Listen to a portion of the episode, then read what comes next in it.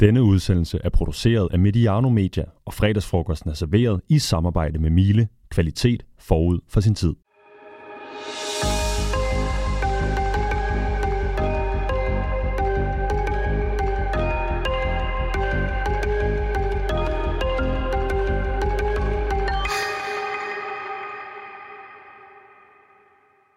Gallagher-brødrene elsker Manchester City. Elton John har ejet Watford. Ed Sheeran er involveret i Ipswich Town. Så var der Rod Stewart og Skotland, Helmi og AGF. Andreas Odberg lever lidt med OB. Michael Falk har sit AB. I dag skal det handle om koblingen mellem rock og fodbold, eller musik og fodbold. Mange musikere går op i fodbold og har et favorithold. Mange fodboldspillere går op i musik og har en favoritkunstner. Og så er det allervigtigste, rigtig mange af os, der interesserer os for fodbold, har en sekundær interesse for musikkens verden. Thomas Bønt, hvor meget fylder musik i dit liv? Det fylder meget, synes jeg. Ikke så meget som i de unge år, hvor jeg havde musik kørende fra jeg vågnede til jeg gik i seng. Nu er der også tv og podcast, men skal følge med i. Men jeg hører meget, jeg hører mest det gamle, fordi jeg var så heldig at holde fast på min vinylsamling fra fortiden. Og så går jeg meget til koncerter. Senest var jeg ude og høre Allan Olsen i Amager Bio med min bror i sidste uge. Og det var helt fremragende. Vi fik første møde med tårnspringer Thomsen fra Tostrup Live. Desværre Næsten i Tostrup. Ja, det er rigtigt. Det er rigtigt. Og det er jo et, et enestående 8 minutter lang ved ikke, Tostrup, altså er der en, er der en nordjysk Tostrup, som du refererer til? Nej, jeg tror bare, han kunne lide ordrimet. Okay, ja. Kan du forklare, Thomas, hvorfor det ofte er sådan, at os, der interesserer os for fodbold, har en mere eller mindre glødende kærlighed også til musik? Jeg tror måske, det rammer nogle af de samme centre i hjernen. Ja. Øh, at det er sådan et, øh, at vi bruger, vi bruger fodbold, når vi bruger musikken til at, at huske vores liv. Vi bruger ja. fodboldkampe, vi bruger øh, musik, øh, tekstsekvenser osv. til ligesom at, og ligesom du kan regne dit liv op i sådan, jamen det var den slutrunde, og det var den sang, og, og så videre. Og Referencepunkter i vores liv. Ja, det tænker jeg. Ja. Sebastian Stanby, du er mest til bøger. Hvor meget hører du musik? Jamen altså, Pynt går mere til koncerter, end, end øh, jeg gør, og jeg hører heller ikke så meget altså i gamle dage, så var det jo non-stop, når man cyklede, så hørte jeg fodbold. I dag, eller ikke, så hørte jeg musik. øh, og, og i dag hører, hører jeg jo mere podcast. Øh, men men musik er jo et grundstof. Det er jo noget, tror jeg, som vi alle har. Du, du, du også spørger mig, altså går jeg op i at spise mad? Ja, det skal jeg.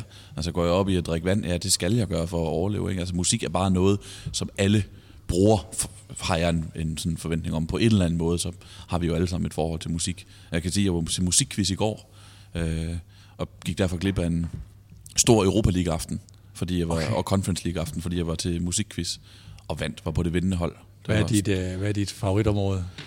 Øhm, rockmusik fra sådan i start til midt nullerne, vil jeg sige. Altså musikåret 2006-2007, der er jeg hammerne skarpt, det, det tør jeg godt sige. Fordi der arbejdede jeg på fabrik og hørte musik i, min, øh, i mit høreværn, fra jeg begyndte at arbejde klokken 6 om morgenen til jeg gik hjem klokken, øh, klokken, øh, klokken 5, 5, 15.30 om eftermiddagen. Og det, det, eneste, jeg snakkede om, det var, hvad der var sket på B3 i løbet af den, øh, i løbet af den dag. Det, det, det, det var det eneste, jeg kunne tale om. Og så lidt fodbold. Carsten Krog, du er filmmand. Ikke dokument, men filmmand. Hvor, øh, hvor står musik på din liste? Jamen også voldsomt højt. Nu talte vi om det i bilen på vej herind, Peter. Og jeg tror, indtil jeg blev 30, der tror jeg, at jeg vil sige, at musik var det, jeg gik mest op i. Indtil jeg blev 30, det lyder sådan noget fra en Allan Olsen sang, gør det ikke? Oh, oh. Godt, man blev 30 uden det. Ja. Og så begyndte jeg jo at arbejde med sport og med fodbold. Jeg har aldrig set øh, det som en mulighed, øh, sådan rent arbejdsmæssigt, som livsmæssigt, at fodbold skulle have noget som helst med mit arbejdsliv at gøre, men det fik det jo så i høj grad fremover der. Men øh, så, så øh, begyndte jeg nok at bruge mere tid generelt på sport og på film. Men indtil jeg var 30, der hørte jeg bare musik. Jeg hedder Peter Brygman. Fodbold er min hobby og min store lidenskab nummer to. Ikke nummer et. I aften skal jeg se The Cure i Royal Arena. Det glæder mig mere til, end jeg glæder mig til Brøndby mod FCK på søndag, eller FC Nordsjælland mod AGF. Det der med The Cure, sådan en, nu fandt jeg lige ud af, jeg tænkte, jeg skulle lige tjekke, hvor gammel han er. Øh, øh, Roger Smith, en, øh, en 63-årig mand med helt forfærdelig hår. Øh, det værste forhold til eyeliner, verden har set siden, jeg ved simpelthen ikke hvad, men når han slår den der, jeg har læst mig til det, en Fender Jazz, øh, Jazzmaster, den der fuldstændig signifikante kjorelyd an, og begynder Just Like Heaven, så er det sådan sangen, eller som sangen siger, en smag af himmerige. For Mediano er en kodeafgift stadigvæk alt for dyr, så jeg tør ikke illustrere, hvordan det lyder. Så det, Men, og vi vil heller ikke udsætte folk for, at vi nynner det, selvom Sebastian er garanteret har en Nej, nej, jeg, jeg, vil ikke synge, man kan også godt synge It's Friday, I'm in love, men altså, når det nu sidder her for fredagsfrokosten. men jeg vil bare sige med, med Robert Smith, at man skal unde sig selv at gå på YouTube, eller hvor man ellers skal finde det, og så finde det klip, hvor øh, The Cure skal i rock, øh, rock and Roll Hall of Fame, og bliver interviewet af sådan voldsomt overgivet interviewet. De står på en rød løber, og så er der sådan en meget amerikansk kvinde, meget overgivet, som bare er sådan, oh, The Cure Hall of Fame. Og så siger hun, are you as excited as I am? Og så siger ham der ærkebritten, by the sounds of it, no, siger han så bare. Og det er helt ikonisk. Og hvis man ikke elsker The Cure en lille smule, når man ser det klip, hvor han står netop, som du siger, i, ja. i fuld makeup og så bare er helt nede på jorden, og nærmest sådan chokeret over hende der intervieweren, så, så ved jeg ikke hvad. Det, det er guddommeligt. Jeg sad med min datter her forleden, og der er den der, der hedder Setlist FM, hvor du kan se, hvad har de spillet på de seneste koncerter. Så var der den fra Oslo Spektrum, som jeg tror var onsdag aften eller sådan noget. Ikke? Og øh, der kunne vi se åbningsnummeret øh, i en mobiloptagelse. Det var ikke bare at høre nummeret, men så klikker du på den der play og så kommer der øh, åbningsnummeret frem, hvor han går ind og kigger på scenen, mens den der, det der lydbillede, altså Cure jo, det er jo, altså det er jo det er jo lydkunst. De maler jo et, et, et lydbillede, et univers, som du træder ind i, og det synes jeg er noget af det fedeste ved dem, ikke? Øh, som også øh, kommer frem live der. Ikke? Øh, og det var sådan, forventningen er bare sådan, øh, den, er, den er måske næsten for høj. Nå, du, nu er vi i gang med emnet. Her er fredagsforresten en snak om fodbold, helt som vi plejer, men også en snak om fodbold og musik, øh, rockmusik. Og det hele imens Mikkel laver mad. Vi har været igennem lasagne, Mikkis Pizza udsat for Gourmet Mikkel, eller Gourmet Mikkel, som lytter Martin Fo Lands Arndal foreslog som, øh, som tilnavn af nyt tilnavn. Og senest var det Hamrens havregrød kamufleret som risotto med kantereller. Jeg så jo et Mikkel, du havde været i skoven, havde du ikke det? Jo. Ja. Jeg synes, øh, nu er vi blevet Facebook-venner, jeg kunne se, at der var rigtig mange svampe på den der. Den der. Der var nok at tage. Ja, det er flot. Det var en god dag.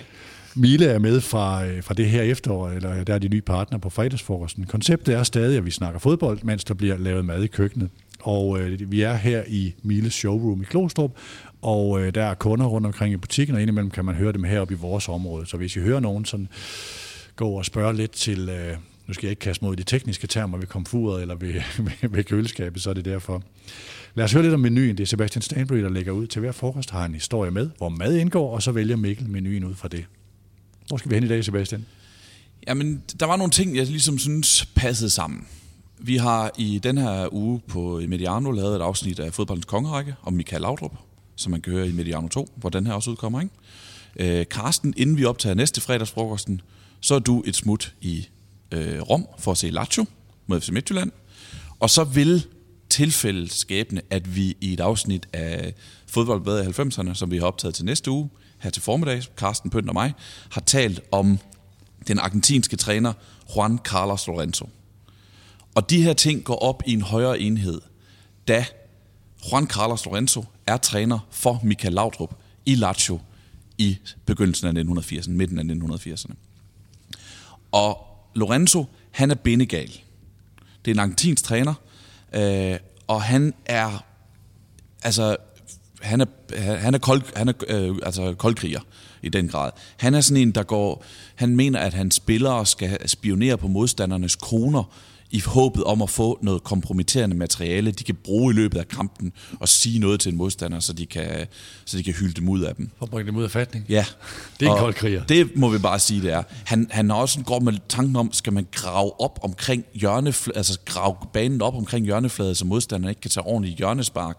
Jeg ved ikke, om han ikke har regnet ud, at de også selv skal tage hjørnespark i den der side, men altså sådan virkelig en udnytter alle muligheder. Og så er han verdens særste diætist. Fordi han har den opfattelse, det er en historie, der er fortalt i ambassadøren, den her fremragende bog, Michael Laudrup, at den energi, man bruger ved at onanere, det svarer til energien i et hønseæg. Så han vil have, at spillerne, når de har onaneret, hvis de har onaneret, så skal de komme og sige det til ham, og så vil han udlevere et, to, tre æg til dem. For at de er i balance. Så er de i balance, en, en energibalance. Og det er der selvfølgelig ikke nogen af spillerne, der gør. Men alligevel så dukker de op til en middag aften før en kamp, og det eneste, der er, det er blødkogte æg. Der er sådan en kæmpe stor skål, forestiller jeg med, bare med blødkogte æg. Altså, så han er bindegal, ham her, Lorenzo. Og altså, de spillerne kan jo slet ikke... Øh, altså, det, det er jo ikke mad til, til et fodboldhold, og det de, de siges, at øh, de bare render rundt på værelserne og bare leder efter bare et stykke chokolade, de kan få, så de kan få noget ordentligt mad, inden den her vigtige kamp, de skal spille dagen efter. Øhm, nu har jeg ikke nogen... Jeg vil ikke nu vil jeg ikke gøre mig til dommer om nogen af deltagerne her omkring bordet og, og den slags vaner, øh, så jeg antyder ikke noget. Og jeg synes igen, ligesom ham rent havregrød, at det der med bare at servere blødkogt æg, det så udnytter vi ikke gå Mikkel. Så jeg har sagt til Mikkel, frit valg, bare æg spiller en rolle på, på retten, så vi, så vi laver koblingen til, til Lorenzo og Laudrup og, og Rom og Lazio. Fremragende historie. Hvad er, hvad er menuen så, Mikkel? Blødkogt æg? Nej, selvfølgelig ikke. øh, jamen, øh, jeg tænkte på sådan et fint nyt øh, øgenavn. God Mikkel, tak for det. Øh, jeg er blevet kaldt øh, væsentligt grimmere ting i min øh, kokketid. Øh, så tænker jeg, så frit, frit slag med æg, så skal vi selvfølgelig lave noget, som er lidt mere sådan ekstravagant. Så jeg har kastet mig ud i en uh, Eggs Benedict med et lille twist. Oh. Øh, og det twistet består i, at jeg har tænkt mig at, at ryge den smør, jeg pisker hollandaise af, og der kommer lidt chili og noget, øh, hvad hedder det, øh, sorteret spinat, stegt salat indover. Så en, øh, en moderne Eggs Benedict med, med knald på, øh, på smagen. Vores normale fotograf hedder Ludvig, det er også min søn, øh, som hvis der er en ting, han elsker højere noget som helst andet, så er det Ex Benedict. Markus, du, du, du tager lige nogle billeder og sender til Ludvig af det der Ex Benedict. Ikke? Ved I øvrigt, hvad øh, Michael Laudrups favoritorkester er? Nej. Michael Laudrups favoritorkester? Jeg har jo lyst til at sige Moon Jam. der, er, der, er, der er en eller anden Moon Jam-historie med Laudrup-brødre, men jeg kan bare ikke huske, hvad det er. Jeg, altså, jeg ved ikke, om det er hans ubetingede favoritorkester. Jeg har en idé om, at det er Electric Light Orchestra. Ja. Øhm, jeg var engang inviteret af Dan ud i Royal Arena op til en øh, sådan en lounge der, som, øh, som de har i Royal Arena, øhm, til Jeff Lynne's Electric Light Orchestra. Og der kom Michael og Siv også, og jeg kender jo godt Michael igennem sådan en lang karriere i journalistik. Og de var fløjet ind fra Mallorca, Øh, kun for at høre ELO, som var Michaels favoritband, i hvert fald da han var dreng. Michael er fra 64, jeg er fra 63, så vi er sådan nogenlunde jævnaldrende. Jeg havde, en, jeg havde sådan en denimjakke, hvor der havde skrevet ELO med meget store bogstaver på ryggen. Ikke? Og så stod de her to fodboldmennesker øh, og talte i, jeg ved ikke hvor lang tid inden koncerten gik i gang, om vores oplevelser med ELO og øh, hvad for nogle sange Michael øh, havde det største forhold til. Så jeg tror, det er, det er et af hans, øh, et af hans favoritbands. Øh, ikke? I øvrigt en fantastisk koncert, som var sådan lydmæssigt en til en. Du kunne simpelthen ikke høre forskel fra det, der er på pladerne, til det, der blev leveret der. Det har også sin styrke. Jeg kan personligt bedre lide koncerter, der er lidt friere, end at det er en en-til-en gengivelse af. Men det er der nogle af de der amerikanske bands, det Eagles gjorde det samme, ikke? hvor det sådan er lydmæssigt helt sublimt, ikke? men det er en-til-en, som man hører det fra, fra pladen. Ikke? Men øh, det var sådan, det var sådan lige, lige en kobling til Lauterborg-musikken der også. Uh, vi vil løbende kommentere udviklingen i køkkenet, så lytterne kan følge med i, hvordan den her eks Benedikt bliver til. Her kan du lige høre lidt om, uh, hvad Mile og vores samarbejde står for.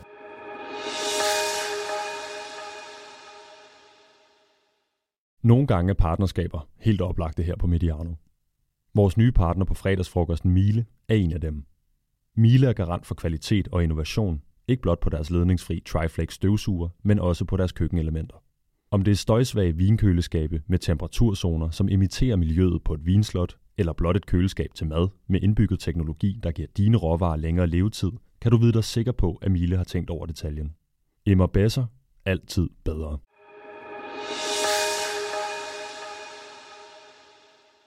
Vi har et særligt tilbud til Medianos lyttere, så kan du bruge øh, øh, vaskemiddel, tabs, støvsugerposer eller nogle af alle de der øh, tilbehørsting, så køb på mile.dk og brug koden Mediano20, så er der 20% rabat til Medianos lyttere. Der er forskel på vaskemidler, sagde manden, der lige nu har seks hundevalpe derhjemme, så har rigtig godt gang i vaskemaskinen.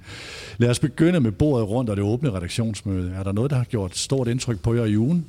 Altså, jeg synes jo, det var en vidunderlig onsdag at sidde foran, foran fjernsynet og, og følge Champions League. Og det synes jeg, vi, og, det, og man trænger til de der vidunderlige oplevelser, fordi der er så meget, der er forkert i fodboldens verden. Så det der med, når man bare rendyrket kan sidde og glæde sig over to fantastiske fodboldkampe, det, skal man, det er bare dejligt. Og, altså, jeg genopdagede Napoli under, under Mauricio Sarri, og jeg skal vist til at følge dem lidt igen, Carsten. Det ser ud som om, de har gang i noget helt vildt med det hold, der er lavet. Og hvordan man siger farvel til nogle af de store profiler. Insigne, Mertens, Koulibaly, får ham her Georgieren ind øh, ude på venstrekanten, som spiller guddommeligt. Det her angreb, der bare wow, kører. Skilja. Ja, Carsten, kan du sige? Kvaratskhelia. Kvaratskhelia, men Ja. altså, bare kalder ham Kvaradona. Ja, lige præcis. og så også den her, den her lille finte med, at man sidder og ser to gamle Superliga-profiler spille mod hinanden i form af Lobotka og Kudus. Ja. Fantastisk kamp. Og så er man sådan tit lidt mæt efter at have set en fantastisk kamp. Jamen, så viste de da bare Barcelona ind der bagefter. Så man jo tænkte, ah, kan det nu være, ikke? Ja, det kunne det godt nok. Nej. Fantastisk onsdag. En god uge. Ja, det var... Virkelig. Og for lige at følge videre, så går dagen videre til torsdag, så er det bare for at følge op på det emne, vi havde for noget tid siden, med hvor meget af sin, sin tid vil man bruge på, på fodbold.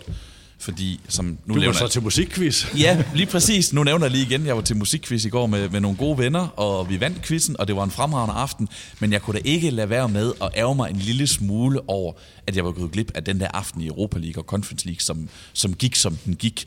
Og det igen, som jeg også tror, jeg forsøgte at sige, i, før, da vi havde emnet i fredagsfrokosten, det var ikke sådan, at jeg bagefter tænkte, at jeg ville gerne have byttet, men jeg ville gerne have haft begge dele. Altså fordi, ja. øh, når man så kommer løbende tjekker sådan telefonen i pauserne, for man må ikke, selvfølgelig ikke bruge sin telefon, øh, til, til, når quizzen er undervejs, men lige tjekker, hvad der står, ikke? og Midtjylland-kampen er undervejs, og man finder ud af, at øh, Silkeborg er smadrer støjer på udebane ikke? med 5-0, og ja, Midtjylland-kampen var fed i Feyenoord, og Ronald, øh, øh, ikke Ronaldo United vinder på et sent mål, og Djurgården slår Gent 4-2 og sådan noget. Så den aften ville jeg også gerne have været en del af. Men man kan jo ikke øh, være to steder på en gang. Hvis jeg må citere Sebastian Stanbury, man fortryder ikke de kampe, man går til på stadion. Man fortryder heller ikke de musikquizzer, man gennemfører. Det er rigtigt. Det gør jeg bestemt ikke. Nej, vel? Nej. Godt andet for ugen? Nej. Øh, noget live fodbold, jeg var til. Det var, jeg, var, jeg var i Færøerne i sidste weekend. På Færøerne, i Færøerne. Og så to kampe. Den ene var en topkamp mellem øh, HB, Klaksvik og HB. Klaksvik er det suverænt bedste hold og allerede mester. Men det var faktisk en anden kamp, der gjorde indtryk. Og det var B68 mod AB i bunden af den færøske liga, hvor de to kæmper om at tage det afgørende skridt væk fra nedrykningspladserne. Og for det første det med at gå til fodbold i Færøerne, og det er op på sådan en fjeld, ikke? og det, det, det støvregner, selvfølgelig gør det det, og du kan se øh, Nordatlanten ude øh, på den anden side, ikke? fordi det, alt er sådan lidt hævet en lille smule, og man kan næsten se vand hele tiden. Ikke? Og Det er som Braga er udsat for færøerne. Ja, det er det, ikke? og det, det, det, det, det, det er bare et vildt stadion, et, ja. et vildt sted at være i det hele taget. Så selvfølgelig er fodboldkampen også sådan. Og det var en ringe fodboldkamp, hvis vi måler på kvalitet. Men lige der, den aften, så er det jo, eller lige den eftermiddag, men så er det det vigtigste, sted, i det vigtigste sted i verden, og det vigtigste kamp i verden. For dem, der stod ude på tribunen, for dem, der spillede kampen. Og det var en hårdt spillet kamp, med masser af gule kort, og det der jubelbrøl, da AB ender med at vinde den der kamp 1-0. Det var bare fantastisk. Altså det, det er så fedt at mærke, at jamen selvfølgelig også i Færøerne, der er fodbolden så vigtigt for dem, der er der. Var der ligesom nogen, der... Altså nu har jeg også set fodbold på også, det var det her med, at, at så hold, folk bliver siddende inde i deres biler, fordi vejret altid er så elendigt. og så sidder de og dytter, hver gang der sker et eller andet. Havde- Havde I fornøjelsen af at opleve det også? Nej, der var nogen, øh, det har jeg hørt, altså det, det fortalte min, øh, ham, en af dem, vi var oppe og besøge, som jo til- tidligere selv har spillet, Nikolaj, han har selv tidligere spillet elitefodbold på Færøerne, øh, at ja, at det var tilfældet, det ser man mange gange. Der var biler, der parkerede inde på stadion, men det var mere det med, at i pausen, der går samtlige tilskuere på stadion ind i kafeteriet. Der var fuldstændig tomt ude på tribunen, fordi alle er inde i kafeteriet og hente kage og kaffe. Og sådan, det, det har jeg ikke set før. Du lavede de der billeder op, og man kunne se øh, fjellet og, øh, og fjorden og sådan noget, og så tænkte jeg, jamen, Sebastian er på Færøerne sammen med sin gravide kæreste Ida, slæber han hen, virkelig hende med ud på de der stadions? Nej, det gjorde jeg faktisk ikke. Nå, okay. Altså, det gjorde Okay, jeg ikke. ikke. Vi var oppe og besøge et vennepar, øh, Nikolaj og, og Camilla, og Nikolaj er, som har tidligere spillet for AB, mm. så det var hans klub, så det var også fedt at stå sammen med ham, Ja, ja. fordi det er en klub, der betyder noget for ham, og dem, øh, han ligesom stod sammen med, det betyder noget for. Øh, så nej, hun var derhjemme på sofaen den dag sammen med Camilla, og dagen efter, da vi ser Klaksvik øh, mod, øh, mod HB, der er de øh, i spag. Så, så hun, hun, Okay. hun lider ingen nød i Ah, det. okay. Og jeg blev ikke spor, jeg blev ikke spor overrasket over, at du tog til Klaksvik, for vi havde lige tjekket kampprogrammet, inden du skulle afsted, og kunne se, at begge Torshavn klubber spillede på udebane. Og så sagde Sebastian, Nå, men så bliver vi jo nok nødt til at tage til Klaksvik. Og det gjorde han så. Hvor langt er der egentlig deroppe fra Torshavn? Jamen, der er sådan 45 minutters kørsel. Ah, okay, det tager Okay. okay. med. Ja. Men et fantastisk sted, ikke? Jo, færne, jo det, er, det er så vildt et sted. Ja. Fordi det føles som om, altså det er jo de her 18 øer, og det føles som om hver ø bare er et stort fjeld.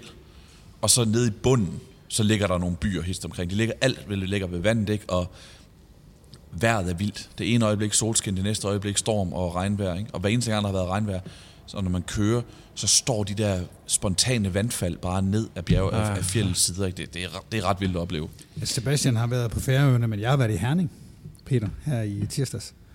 Hvor jeg er over, til min, øh, over ved min tandlæge, som er i Herning. Jeg er spændt på, og, hvad der kommer nu. Ja.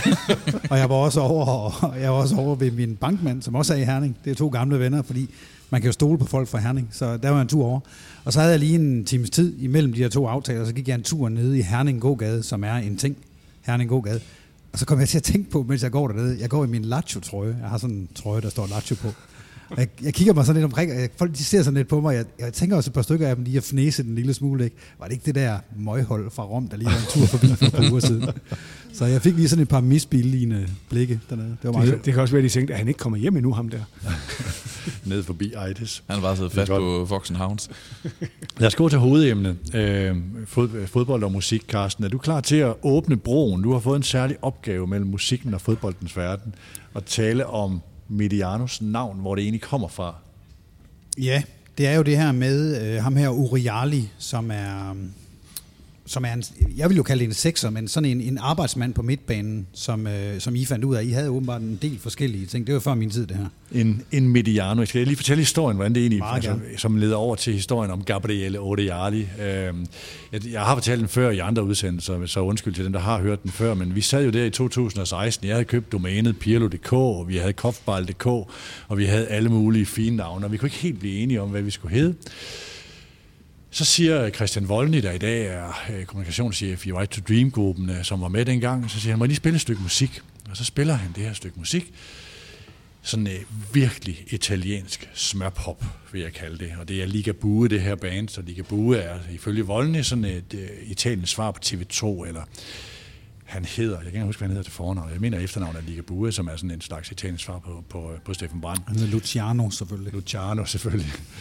uh, og spiller det her stykke musik til den her, øh, den her person, som Carsten nu vil fortælle om, som var hans barndoms fodboldhelt, når han kom øh, på stadion og så fodbold, så var det ham her, han for Gud. Og det er personen, spiller positionen øh, Mediano.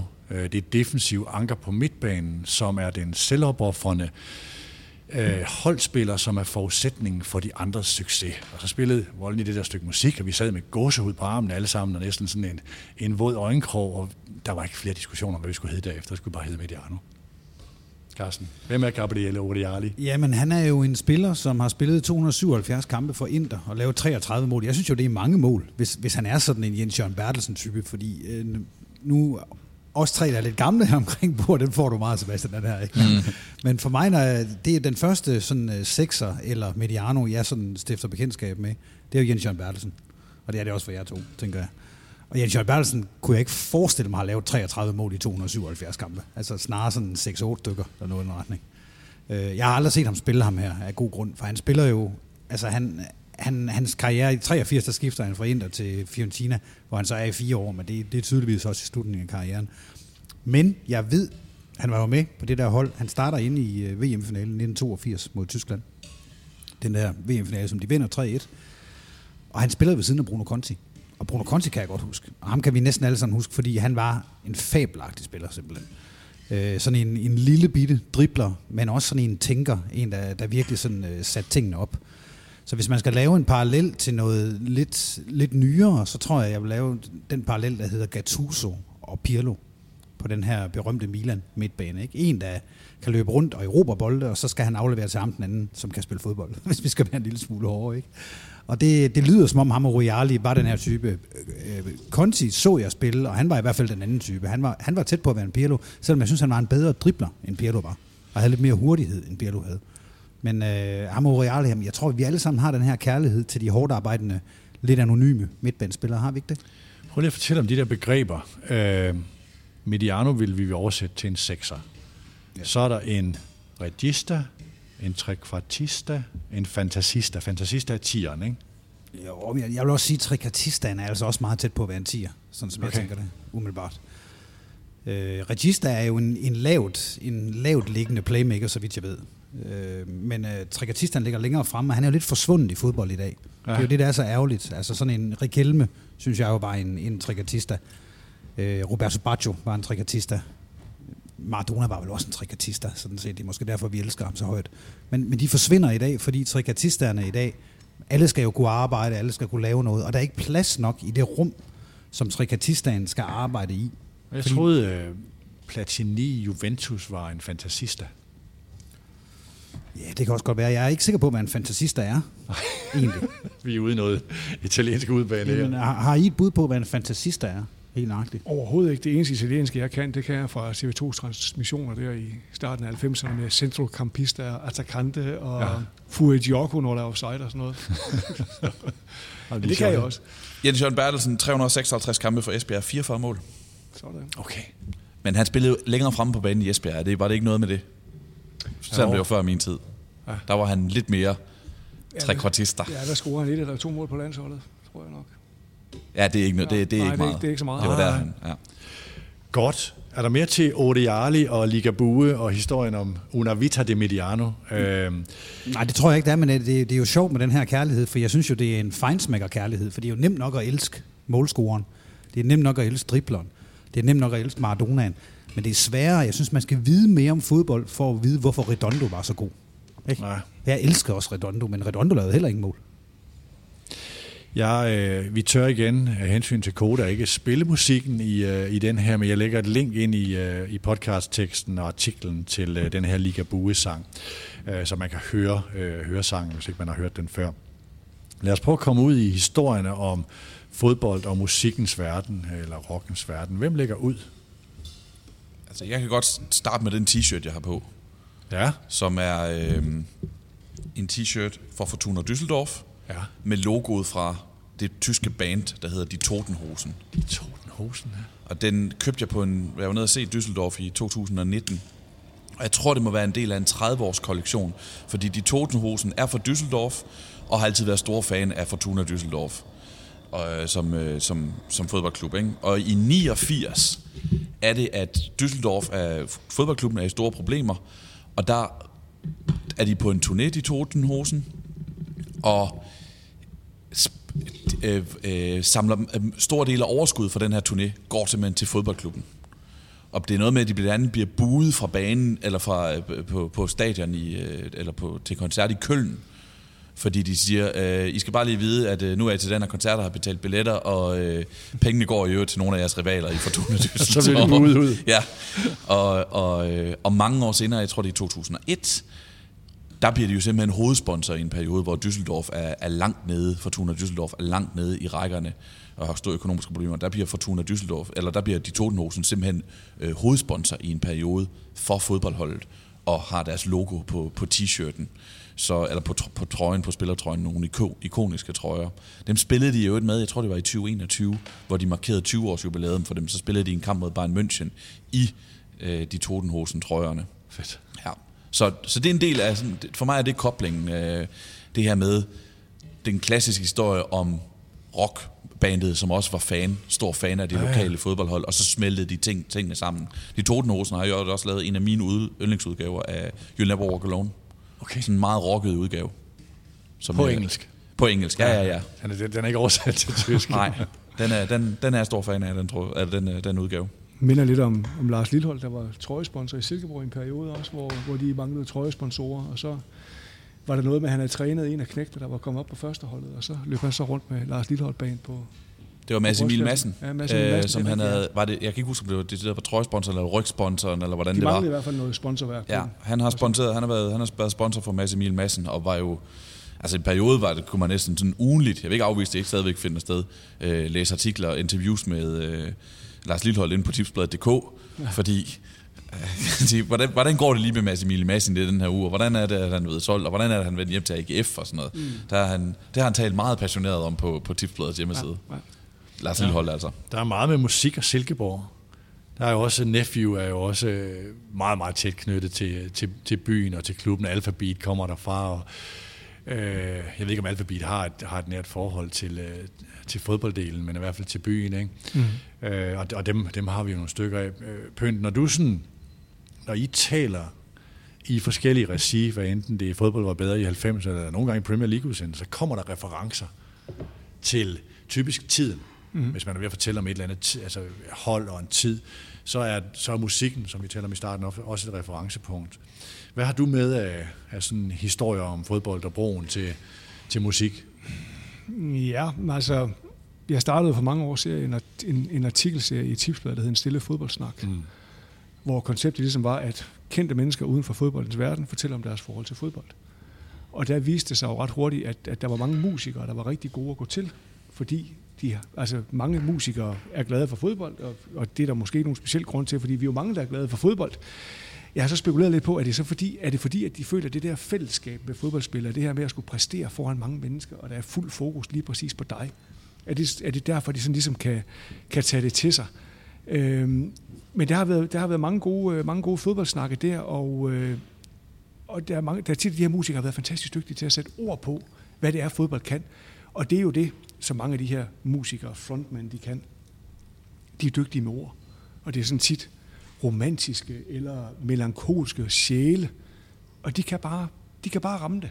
Og desværre rammer de det ikke så tit i, i sange, fordi det kommer vi nok til det her med at skulle skrive en sang om fodbold, hvor svært det er. Men altså, Love Shops, Jens Ulmark, mm. Drømmenes København, første linje. Der findes en by i millioner af lys, hvor aftenkampe er i gang. Say no more. Jeg mm. ved præcis, hvor vi er. Ikke? Ja. Altså, du kan mærke stemningen. Ikke? Øh, så det er jo... Det har jeg brugt meget, og der er mange af de ting, som de her musikere har sagt til mig i de her fodboldsnakke, som jeg sådan opdager, det er faktisk ting, jeg selv går og siger i dag. Altså, det er sådan ting, jeg har taget til mig. Som, som går ind i sproget? Ja, som bare, som bare kunne noget, øh, fordi de var så, var, var så dygtige til at, at fortælle om fodbold. Og en af mine absolutte favorithistorier for de her fodboldsnakke, den fik jeg ikke engang plads til i artiklen det var da jeg var nede og snakke med Michael Falk. Han spillede på stjernehold med, med Michael Laudrup, og det var han meget stolt af. Og han havde et billede af ham og brødrene, med brødrene Laudrup omkring mm. sig efter sådan en kamp der. Altså, at, at, han kunne godt være Danmarks største Laudrup-fan? Ja, det kunne han. Øh, men han, han fortæller så den her historie om, at de er ude og spille en, en opvisningskamp, og de sidder og varmer, og sidder i omklædningsrummet, og så opdager at han har glemt sine støvler. Og så siger Michael, øh, jamen jeg har faktisk et par ekstra støvler med, hvad bruger du? Og Michael, han er sådan, jamen jeg bruger 45, og Michael, øh, Michael Falk siger, jeg bruger størrelse 45, og Laura siger, jamen de her det er 44. Og så siger Michael Falk, ej jeg tager den, jeg tager den bare i, i sneakers i dag, det er fint. Og så siger han så, og det var først, da jeg kom hjem, at jeg forstod, hvad jeg havde gjort. Ja. Jeg sagde nej tak til Michael Laudrup støvler. Ja.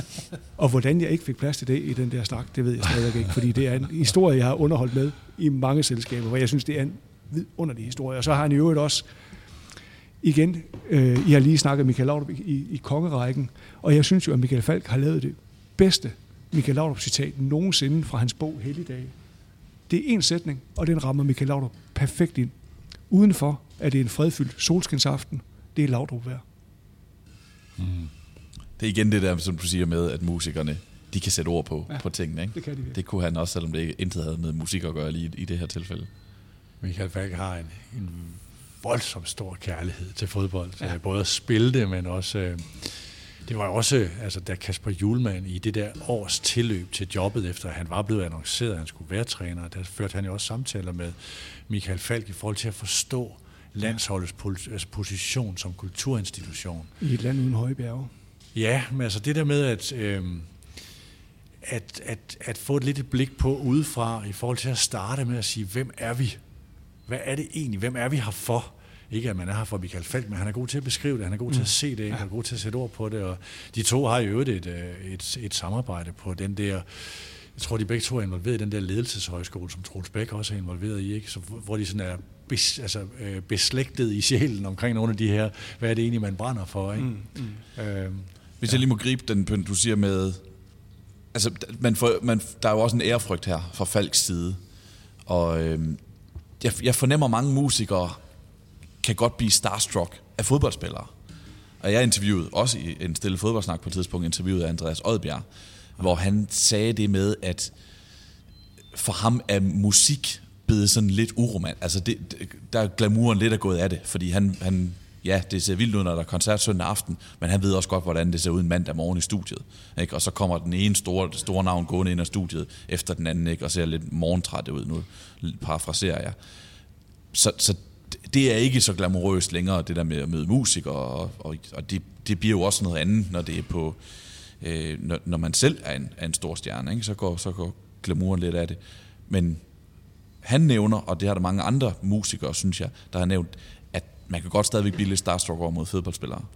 For så er man tilbage til barndommen, så er man tilbage til det med, at øh, idolerne man ser op til, ikke? så er man stadigvæk en lille dreng, der står og hænger ind over banden og, og håber på at få en autograf. Og det var ja, Peter Sommer, han sagde i den stille fodboldsnak, jeg lavede med ham, fodbold, det er sådan, min barndom lugter. Og så, og det var helt vildt, han, da Peter Sommer var, var dreng, og voksede op i Skanderborg, der tog de altid ind til Aarhus og så alle AGF-kampe, og han blev autografier om en hals, og vidste præcis, hvor han skulle stå hen for at få alle autograferne. Og så, da han så blev kendt selv, og skulle begynde at give autografer ud, så skrev han Peter S., og så lavede han et syvtal ned under, fordi han var så imponeret af de der autografer, han havde fået dengang. Og så, så det tog han ligesom til sig, at der skulle være et lille tal på, og så valgte han sit lykketal 7. Så var jeg til en koncert med ham for nogle år siden, hvor han stod ude, øh, ude bagefter og, og signerede plader. Og der så jeg hans autograf. Og han skriver ikke syvtallet længere. Nå. Det er så deprimerende. det skulle have været med. Og jeg skulle, ikke, og jeg skulle ikke købe nogen plade, og det var 10 år siden, jeg interviewede ham, så jeg skulle ikke op og mase på og sige, hvorfor han ikke skrev syv længere, men jeg undrer mig stadig over det. Og jeg synes, det er ærgerligt. Apropos Andreas Oddbjerg, øh, hans, øh, en af hans øh, kolleger i bandet er jo Mads Julius Dyrst, øh, som de lavede også podcasten Oddbergs Orakler, altså med at rådgive musikere øh, i sådan en slags, ikke masse monopol, men sådan en seriøs rådgivning. Det er faktisk et rigtig, rigtig fremragende format. Øh, Mads er jo øh, for lyttere tilbage af fodboldministeriet, er han jo den tredobbelte kapelmester, der skrev øh, sangen til, jeg tror det var til landsholdskvisen med, med, med landsholds Lars, ikke? Øh, jeg spurgte i går på, øh, på Twitter, hvad er egentlig de aktuelle indløbssange? Fordi der er en masse sange, der er forbundet med en klub, men er det indløbssange, og hvad er de? Og jeg prøver sådan at søge på, hvad var egentlig? Er det stadigvæk de vige fra Fredensvang, øh, der bliver spillet i AGF, og hvor er Malaga hen i det her, og Radetski Mart, som er scoringssang, og alle de her ting, ikke? Øh, men så viser det sig, at øh, Mads Julius Dyr har jo skrevet, jeg mener, den hedder dash, dash, dash, dash, dot, dot, dot, som er morse for OB øh, som, øh, som jeg også ville ønske, vi kunne spille her, øh, men, men jeg inviterede faktisk masse, øh, masse med her i, øh, og det kunne faktisk være sjovt til sådan en fredagsfrokost, også at have Andreas med, som, øh, som øh, på, på et tidspunkt lagde det her op på Instagram i forhold til, hvor meget han har lyttet den der Spotify-rap, hvor meget han har lyttet til Mediano sidste år. Ikke? Så altså det, det, bare som et eksempel på, at der er en kobling, den der interesse er jo vedblivende. Altså det er også noget, man dyrker, når man er ude i turbussen, eller sådan Ja, for, for, for mange år siden skulle jeg som ung praktikant på Horsens Folkeblad følge, øh, det var Horsens Folkeblad, Pretty Mates er et Horsens band, som spillede tung rock, jeg ved faktisk ikke, om de spiller stadigvæk. Øh, de skulle så spille op i Oslo sammen med Deep Purple og Status Quo. Øh, og jeg fik så lov at rejse derop, i øvrigt sammen med Claus Elgaard, der var på Radio Horsens på det der tidspunkt, og, øh, og en god ven, der hedder Jan. Og vi tog så op til det der, den der koncert derop og øh, var sådan lidt omkring Pretty Mates, og sådan, det var, det var slående, hvor meget de interne fodboldkampe, hvor meget energi, der blev brugt mellem de her bands og spille fodbold, og Richie Blackmore og John Lord, du kan ikke huske, hvem af dem det var, der var mest involveret i fodbold, men det var fodbold fyldt fuldstændig vanvittigt, var det tilbage i 80'erne, det her, ikke? Øhm, men, men sådan slående, hvor meget det egentlig betyder, og altså igen den der med, øh, øh, Pønt, du gav et bud på det, jeg har slet ikke svært ved at forklare præcis, hvorfor koblingen er så stor, men der er nok noget med, også det, du siger med Sebastian, altså når du, hvis du vender den om, så siger at dem, der kommer i fodboldklubben, de kommer jo lidt træt i, øh, i badetøfler og joggingtøj og går ind og klæder om. Der ser man jo ikke indløbssangen og det hele. Der bliver det også hverdag. Så det er den der med, man forestiller sig scenen, altså hvad fodboldbanen eller selve den egentlige scene er scenen for oplevelsen, så er det jo den, man ser, og derfor ser man jo hele tiden op til det, til den anden verden.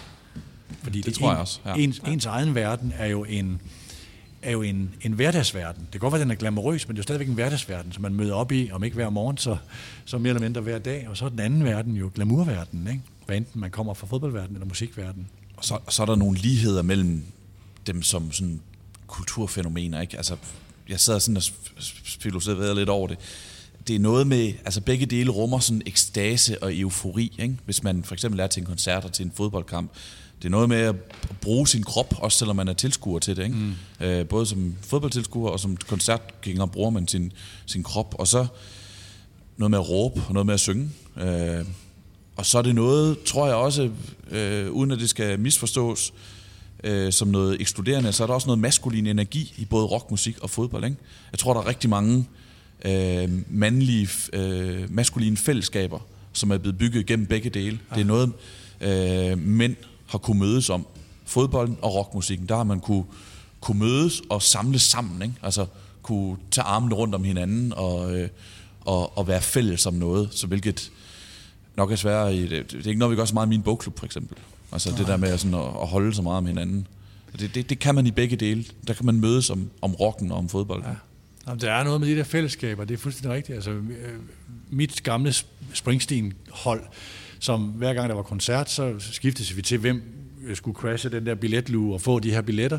Og nogle gange fik vi for mange, og så solgte vi dem. Øh, men opvarmningen var jo altid, altså vi startede helst kl. 12, øh, så man kunne bruge rigtig lang tid på at varme op og gennemgå sangene og lave lister. Hvad er den aktuelle top 5? Det var altid det, det, det, det helt store, var det var Thunder Road eller var Racing in the Street egentlig nummer et? Ikke? Og det kunne vi diskutere i timevis. Nogle gange var vi ved at komme for sent til koncerten, fordi opvarmningen var så fantastisk. Men det er jo, det er jo Christian, Christian Thyge, som, er, som har været, øh, er på Jyllandsposten i dag, har været sportschef på Jyllandsposten, været på Discovery. Uh, Geir, uh, som er videojournalist, Jan Sommer, der er fotograf på Ekstrabladet, eller, eller freelance-fotograf, uh, og, og vi, har, vi er også glødende fodboldinteresserede alle sammen. Uh, så det, det, det er jo sådan et, der er dobbelt fællesskab, men de der dage, det handlede om listen, ikke? altså kulminerende med, inden vi skulle gå til, til, til koncert, skulle man have lavet den der liste. Og det er jo ligesom, du kan diskutere om, øh, at vi sad og diskuterede Luca Prips rolle i OB. Er, er Luca Prip god eller dårlig? Det har Sebastian og mig været sin holdning til. Ikke? Det, altså, det er lidt det samme, ikke? Og, og det, øh, kan vide, hvad Luca Prip han hører. Og ja, altså, i den der fodboldsnak med Jens Olmark, der siger han til sidst i samtalen, at, øh, og det synes jeg egentlig passer meget godt i forhold til det, vi snakker om nu, altså enhver kamp har simpelthen potentiale til, at man kan blive revet med og glemme sig selv. Og det er ellers kun søvn, sex og musik, der kan det. Så det siger jo noget om fodboldens styrke. Og det kunne jeg vente om, ikke at sige, jamen altså enhver sang har potentiale til at ja. blive revet med, hvis den rammer dig. Ikke? Skal vi lige prøve at vende øh, de der Superliga-sange, eller hvad skal man sige, de sange, der er forbundet med, øh, med Superligaen, øh, eller holdene. Jeg lavede i morges en udsendelse med, med Asad Korlu om, om Silkeborg og, og FC Midtjyllands eller præstationer i Europa.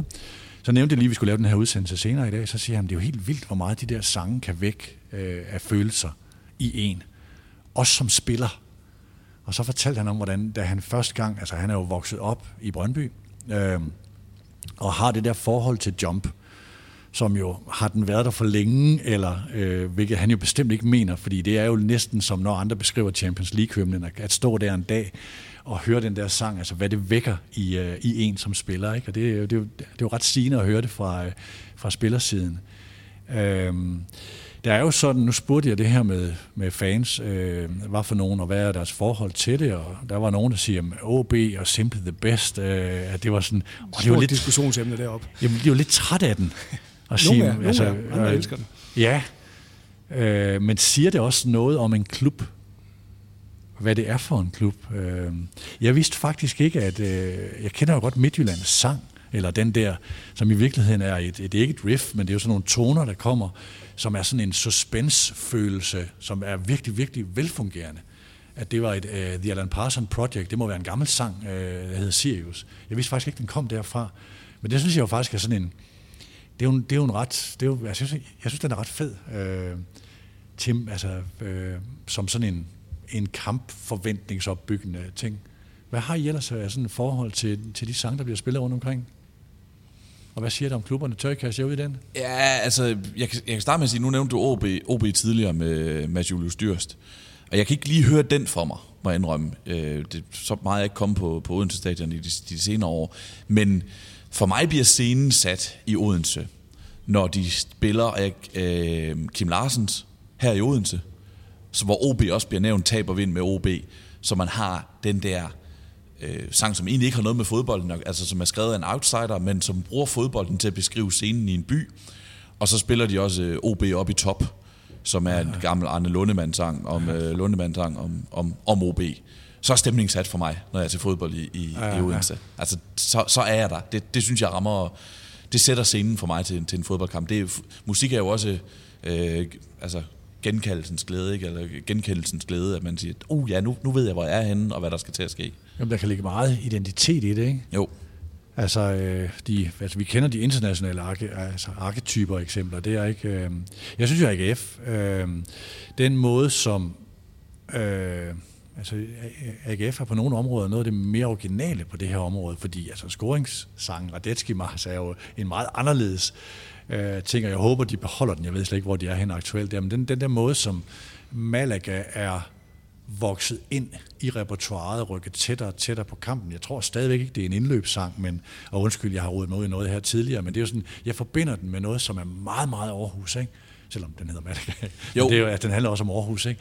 Og den er sådan, der er bare noget symbiose i det der, som er meget identitet. Og så synes jeg, det er stærkt, det med, at Malaga er bare en skal vi sige, tilfældig sang fra et tilfældigt Thomas Helmi-album, ja. men bruger, er så stærkt til den ramme der. Det er ikke en, der er skrevet specifikt til Aarhus Stadion, men den fungerer så godt på men Aarhus den føles som Aarhus, og Aarhus Lige præcis, bliver ja. brugt rigtigt i den, ikke? så jo. man føler sådan, åh, det, det kan jeg godt sætte mig ind i, ja. selvom jeg ikke er, ikke er for Aarhus. Jeg lukker mine øjne i Aarhus. Ja. Sådan er der mange Aarhusianere, såvel som eksil Aarhusianere, som har det. Ikke? Jeg tænker, ja, det, det er et sted, man altså forbinder med noget tryghed, og et sted, man lukker sine øjne. Ikke? Og, ja. Er min tolkning. Jeg var, jeg var i parken i onsdags og, og se Champions League-kamp mellem FCK og Manchester City, og læste Jamie Jacksons reportage i Guardian bagefter, og hvor, hvor han noterede sig, at det var meget skægt, at de, at de startede med at synge Boomtown Rats, I Don't Like Monday, men med dansk tekst.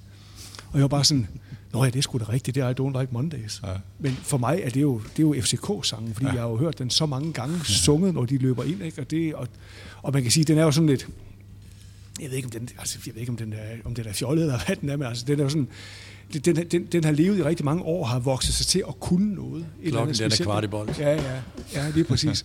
og, men, og, det er jo, og det er jo også svært, det der med at skulle skrive sådan en sang, Øh, jeg snakkede faktisk i forbindelse med de her stille fodboldsang igen, jeg snakkede med Niels Brandt om det, forsanger fra Mainz 99, ja.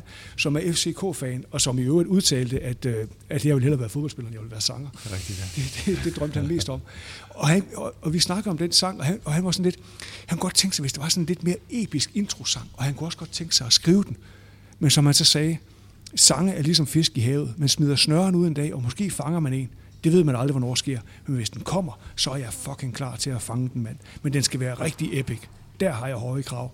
For man bevæger sig jo lidt op i det der salmeterritorium. Det er noget, der er så evigt, der skal overstå. Ja, Apropos Niels Brandt, så tænker jeg tit på, hvordan det må være for ham at være inde i parken øh, og være som FCK-fan, og så sætter de stjerner på himlen på som det første øh, nummer efter kampen er forbi. Det, det, det må være en speciel følelse hver gang. Fedt. Det må ja. fedt. Og jeg, og jeg tænker, han godt kunne, altså, han, han kunne godt nok godt ramme den, men spørgsmålet er, om det er også svært at præsentere en ny sang.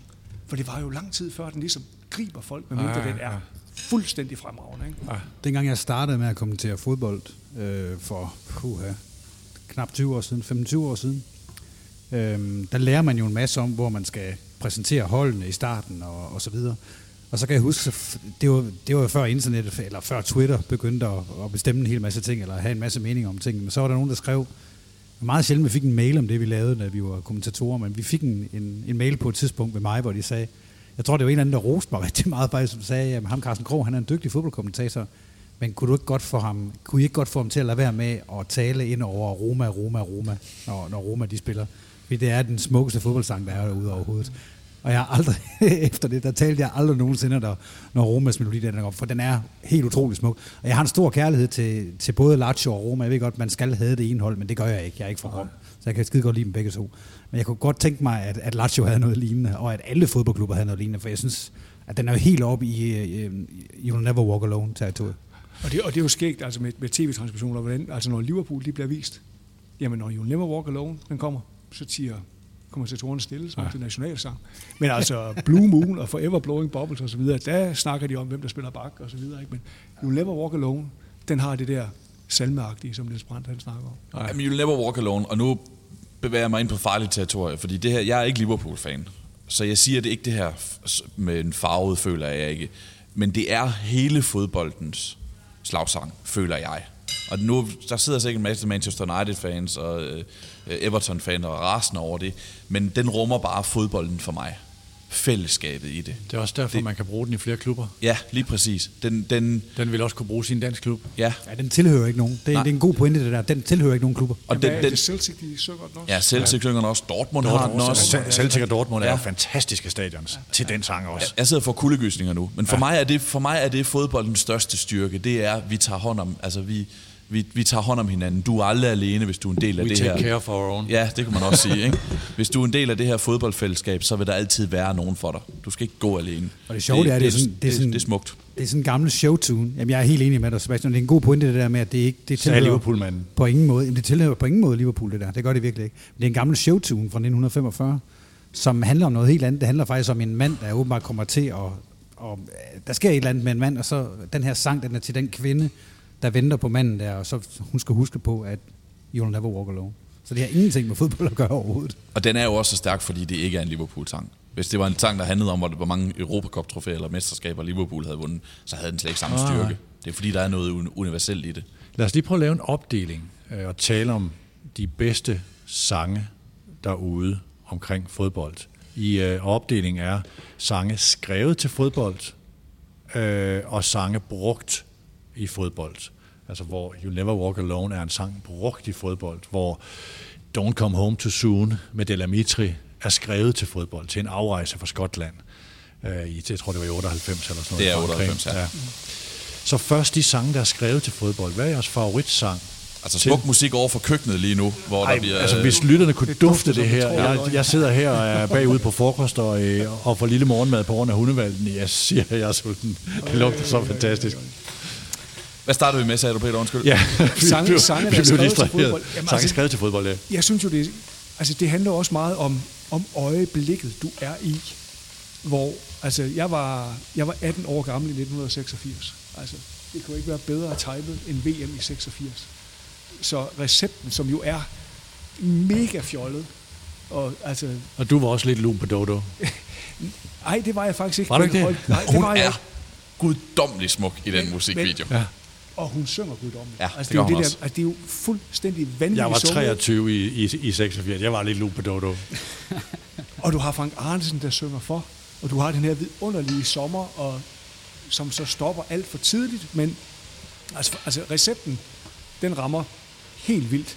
Og så synes jeg, og så ved jeg ikke, øh, Danmarks Dynamite, ramte den på samme måde, eller hvad? Altså nu er jeg jo sådan, nu, nu er jeg ikke øh, 18 år længere, så jeg har måske Altså den det fra, samme åbne sind den for fra det. sidste år, fra Ja. 2021, slet ikke. Men fordi, det er jo faktisk, jeg sad faktisk og hørte den i går og tænkte, det er sgu en meget god sang, det der. Det synes jeg ikke, der. Nogle af de Det der sange, hvis de var kommet, uden at recepten havde været der, så havde de været gode. Ja. Men det bliver bare aldrig det samme. Nej, og du har Frank Arnesen, og videoen, og alt det der. Ikke? Altså. Men, men ja, det er også fordi Danmark har haft et forhold til den sang i nu 36 år. Ikke? Men, men det, var, det var interessant at, op, synes jeg, at observere i sidste, sidste år. Da, der kommer en slagsang. Alphabet har lavet en slagsang. Øh, Danmarks Dynamite. Men den bliver, da først slutrunden går i gang, så er det bare recepten hele vejen igennem. Ja. Og hvis der er et alternativ til den, så er det jo et Malte Eberts øh, eller Gulddrengs øh, sang, Danmark vinder EM. Ikke? Altså det, det var, Eller 4-0. Ja, ja eller 4-4-0. Syng på 4-0. Men, men, men det var jo, recepten var jo den sang, som øh, fansene rejste rundt med, som blev spillet inden kampstart. På trods af, at der altså er en officiel slutrunde sang, så er det den, der bliver spillet sådan et kvarter inden kampstart i, i Baku og i Amsterdam og på, på Wembley. Og, og det var den, altså... Det, det, jeg synes, det var specielt at høre nede de der... Jeg var i Baku, de der 2-3-400 danske fans, og høre dem skråle med på moder Danmark, elsker alle danske ja. drenge, der kan knalde i Azerbaijan. Men der, var, der virkede den stadigvæk. Ja. Så jo, ja, det, det er et kedeligt valg, men den, af dem, der er skrevet til fodbold, så tror jeg også, recepten er i hvert fald min første indskydelse. Hvad med de internationale? World in Motion, uh, New Order-sangen til 1990 uh, til Englands landshold. Okay. Som, men det er også fordi, jeg er så stor og New Order-fan. Noget, som vi også lige talte om i bilen. Ja, det, er, det er du ikke, men det er jeg. Ja. Jeg er New Order-fan, uh, så det, det er en stor ting. Det er jo Bernard Sumner, som er den her... Mm øh, stifter af New Order, som så senere blev, øh, blev, blev frontsanger, hvad hedder sådan noget, dengang i en Curtis begik selvmord. Øh, og det er det i 1990, der laver han den her World in Motion, som jeg bare synes er en fed, fed fodboldsang. Men det er sådan en glad sang. Det er sådan en god, dejlig, ukompliceret glad sang. Jeg synes, at øh, svens, svenskerne er gode til klubsange, synes jeg. Øh, Vores jeg- landsholdssang, når vi graver guld i USA. Ja, det er også en af Og det dem. er Orup, Glenmark og Strømstedt, eller hvad hed de? Ja, det ved jeg sgu ikke engang. Det kan jeg Anders huske. Glenmark og øh, hed han, hvad hed Eriksson? Øh, og der var de der tre, altså nogle virkelig, virkelig dygtige svenske musikere og producer, der lavede den her. Men øh, som jeg sagde til Sebastian, da, da vi mødtes her til morgen for at optage øh, fodbold var bedre i 90'erne, jeg var lidt skuffet over, at han ikke havde sin Helsingborg t-shirt på. Fordi øh, jeg synes, altså Helsingborg har en klubsang, som jeg synes er helt guddommelig, og som jeg er meget begejstret for. Øh, Som Sebastian nu vil synge. Ja, det, det jeg men, men, men, men vi var over at se Helsingborg sammen en gang i, i 2009. 13. Og, var det 13, Yes. enige om? Okay. Ja. Hvor vi ligesom uafhængigt af hinanden blev begejstret for den her klubsang, og du endte med at købe en t-shirt med den på, og jeg endte med at citere den i den artikel, jeg skrev om den her. Med hele teksten på, ja. altså hele lyrikken, og den, den er, altså det var, jeg har den desværre ikke længere, den t-shirt, den, den gik i stykker på et tidspunkt. Øh, det var, øh, virkelig en grim t-shirt, altså sådan æstetisk, men virkelig fed, ikke? Ja, ja, ja. Og den, øh, i omkvædet, ikke, der, der, der synger han, øh, det handler om kærlighed i aften, søster og bror. Det er bankende hjerter og slidte sko. Og når lysmasterne slukkes, skal vi gå, gå, gå på gader røde og blå. Tænk en gang at have en fodboldsang, der involverer lysmaster. Ja. Ah, men det er enestående. Det er et super nummer. Jeg kan kun anbefale. Det er Bjørns Band, som er et meget lokalt øh, Helsingborg-band. I kommentarerne under sangen dagen, jeg skriver, det er min gymnasielærer. Så det er så lokalt, som det kan blive, og det er sikkert bare mig, der er langt ude. Jeg synes, den er fremragende. Ja, men jeg, jeg er med dig, Pynt, og, det ved du jo godt. Fordi så er jeg jo... Svenskerne kan noget, og de går... De, deres klubsange handler også ofte om stemning. Det handler ikke så meget om, hvor pisse gode vi er, og vi vinder det hele lortet, og øh, se os, respektere os og frygte os. Det er meget med fællesskabsfølelsen. Det, det er den der You'll Never Walk Alone-følelse, man forsøger at få ind i det.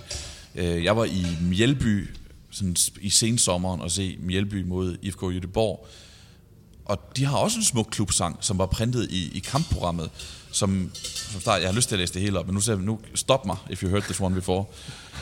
Øh, det er Hampus Nenneson, der har skrevet, du går aldrig selv, så inspirationen er ret tydelig.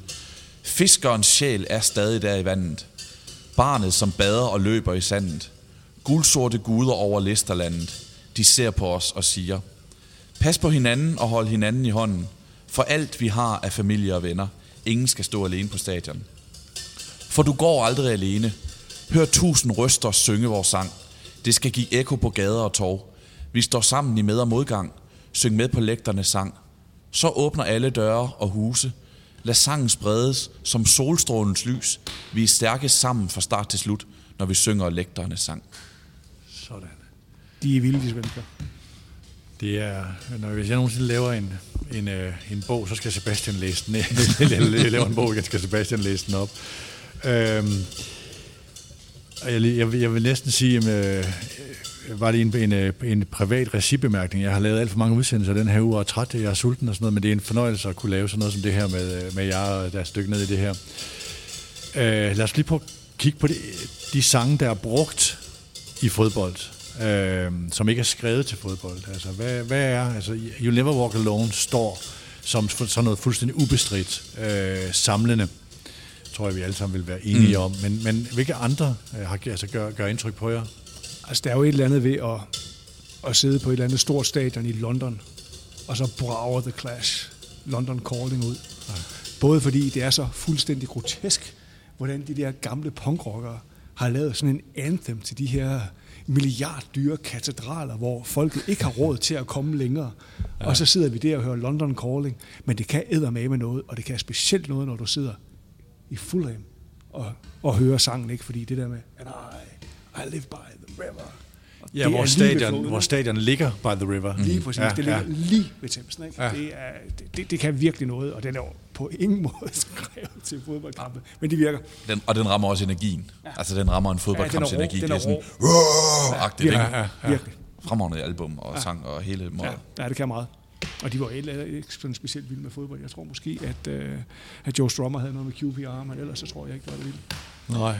Hvis jeg igen, altså det, det, er jo, det er jo et hav af sange det her, og hvad vælger man lige? Men hvis jeg igen skal gå over, øh, gå over øh, øh, søen, øh, sundet, skulle jeg til at sige, så, øh, så har Hammerby en sang, som er skrevet af en svensk sanger. Jeg kender ham ikke. Kenta, siger det jer noget? Nej.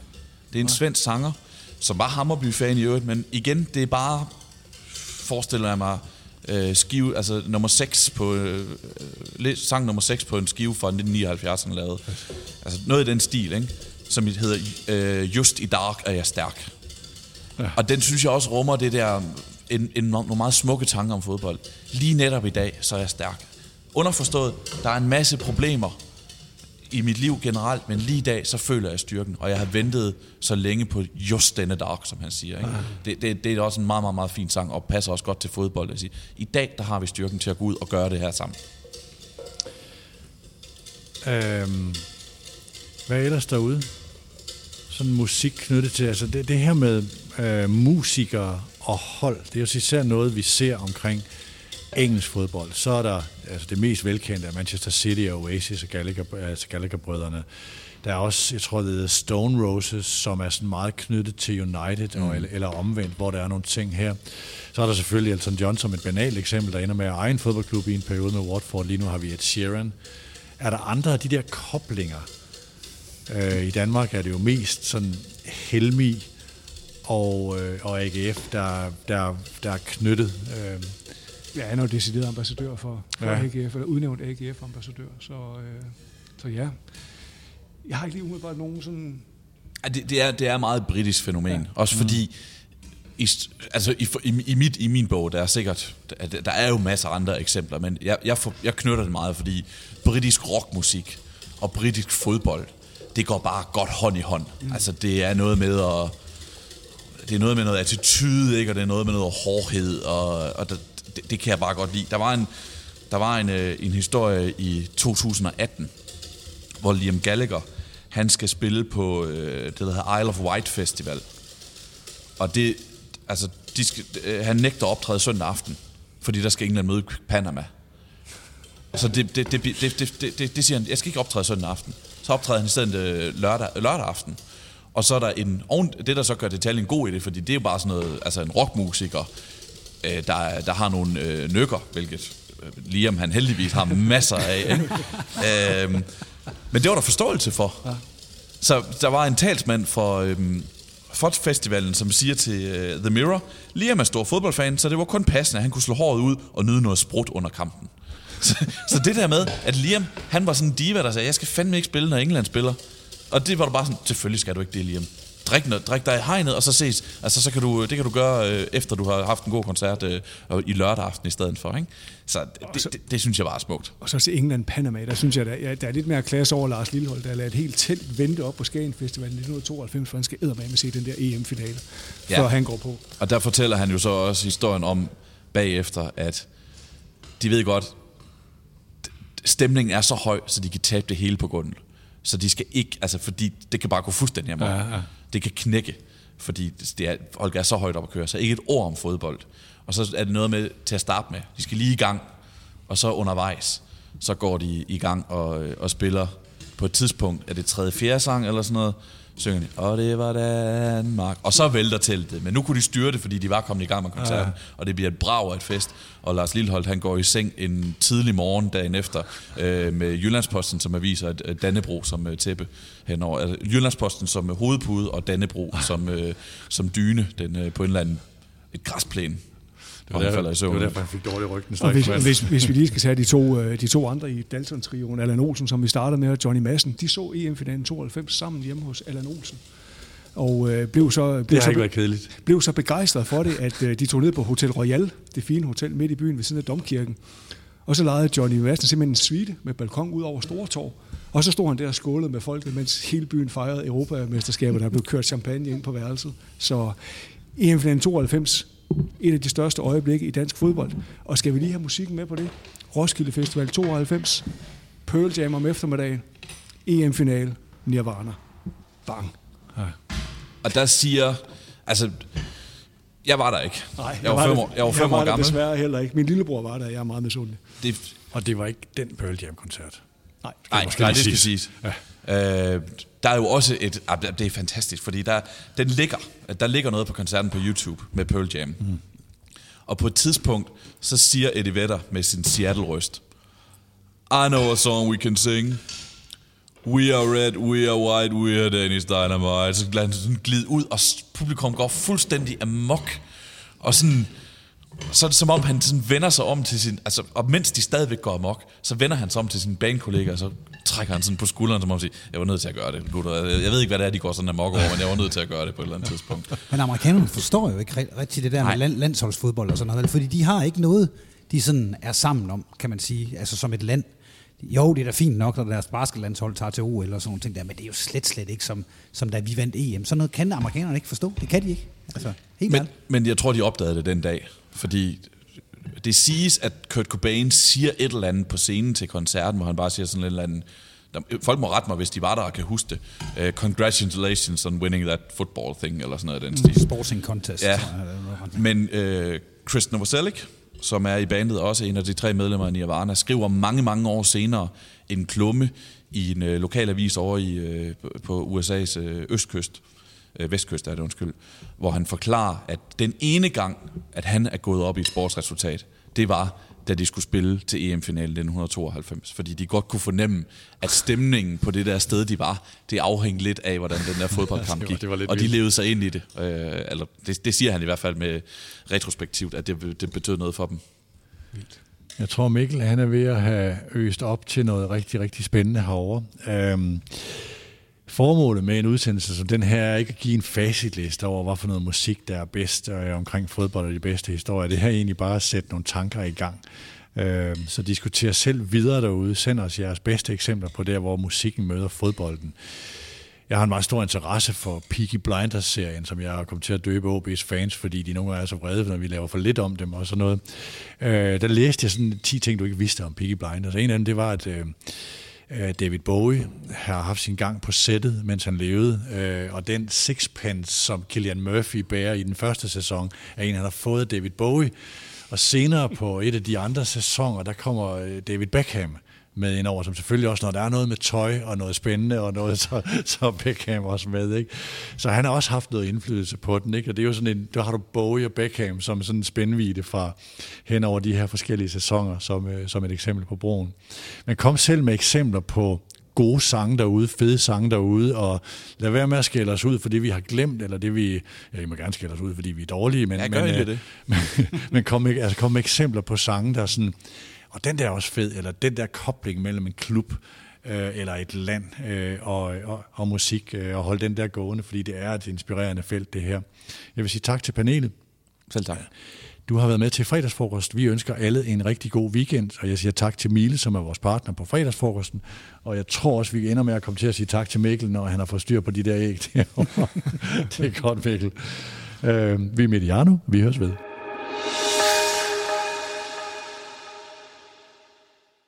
Udsendelsen, du lige har hørt, var produceret af Mediano Media, og frokosten blev serveret i samarbejde med Miele, kvalitet forud for sin tid.